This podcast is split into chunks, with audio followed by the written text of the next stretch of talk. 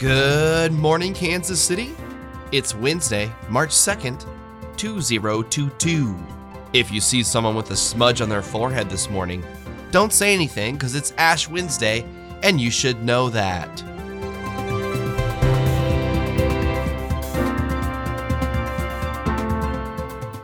Break out the short shorts, KC. We're going to have a high of 81 degrees today. 81 is also the age when Clint Eastwood should have stopped making films. Even though Joe Biden has been president for what feels like 10 years, last night was his first State of the Union. Biden has both sides of the chamber cheering on his plans to choke Putin away from all of his money. The only shocking thing was when Biden walked in, I saw the back of his head, and guys, he's pretty bald. Biden talked about Ukraine, infrastructure, the economy, and COVID, and had both sides of the chamber standing up more often than any other State of the Union address I've seen. Of course, it is a room full of mostly old white men, and they have to get up a lot to go pee. Missouri Senator Josh Hawley skipped the State of the Union address last night because he didn't want to be tested for COVID 19. It was unclear if Hawley had ever taken a COVID test, though, because the reasons he gave for not wanting to take the test sounded like he thought COVID tests may be done with a urine sample. Yesterday, he was telling anyone who would listen, uh, I recently ate dinner at Longhorn and, and had asparagus. Uh, my, my roommate smoked a bunch of weed in my car, so I just don't want to chance anything. Hawley told reporters he planned on watching the State of Union from the comfort of his own home in the smell of his own farts.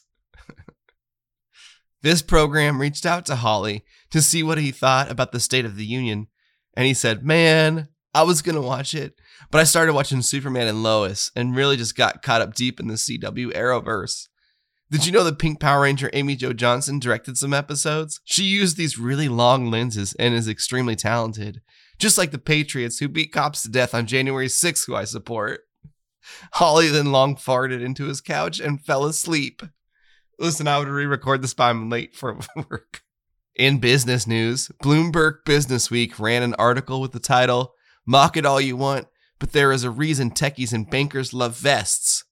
The article goes on to explain the thing many techies and bankers have in common is that their mothers refuse to breastfeed them or give them a bottle, calling bottles synthetic nipples of oppression. So techies and bankers took matters into their own hands and did what they could to suck their own nipples, leaving them hardened and stretched. Vests cover up any sort of abnormalities of the nipples, and that's why they are so popular. That's not why I wear them, okay? But you know, I mean, I I like the pockets. Stupid. HuffPost published uh do we call them articles if HuffPost does it?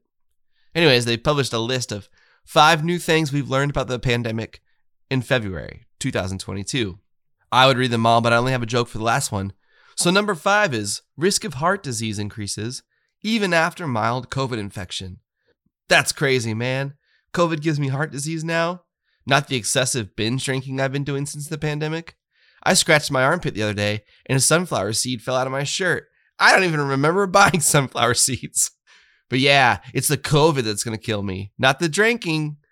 Bob Odenkirk said in his new book that the last time he saw Chris Farley, he knew it would be the last time he would ever see his friend. Odenkirk and Farley shared the improv stage together for years before they both got jobs on SNL. Odenkirk said of the last time he saw his friend Farley, he said Farley looked, quote, like a big zit about to pop, red, bloated, stubble faced, and sweating profusely. Dear all of my friends, if you're writing a book and you see me for the last time, please don't write that I look like a zit ready to pop, okay? Jesus. Maybe like you can be more poetic about it, like a sty ready to rupture or something, anything. Man, harsh. I'm supposed to be friends. And now, a word from our sponsors.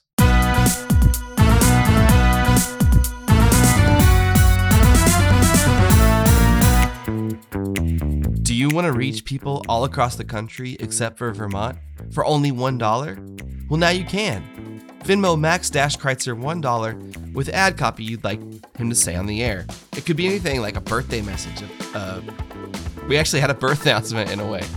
You could talk to your coworkers. You could send your mother in law a sweet message. Do whatever you want. It's only a dollar. And guess what, y'all? Today is the first day where I don't have an ad. When I pitched this idea of a podcast to Susie, I said if I stop getting ads, I'll stop the show. So I don't want to Fyre Festival all of you, but we're out of money and you're getting a cheese sandwich. You notice how I didn't edit this one as much as usual? That's on you. There are no ads today. God bless you all, and I hope you all burn in hell.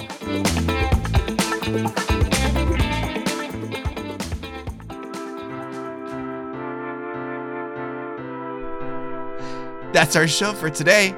Thanks for taking your morning to the max, and thank you to Matt Dixon for the original music.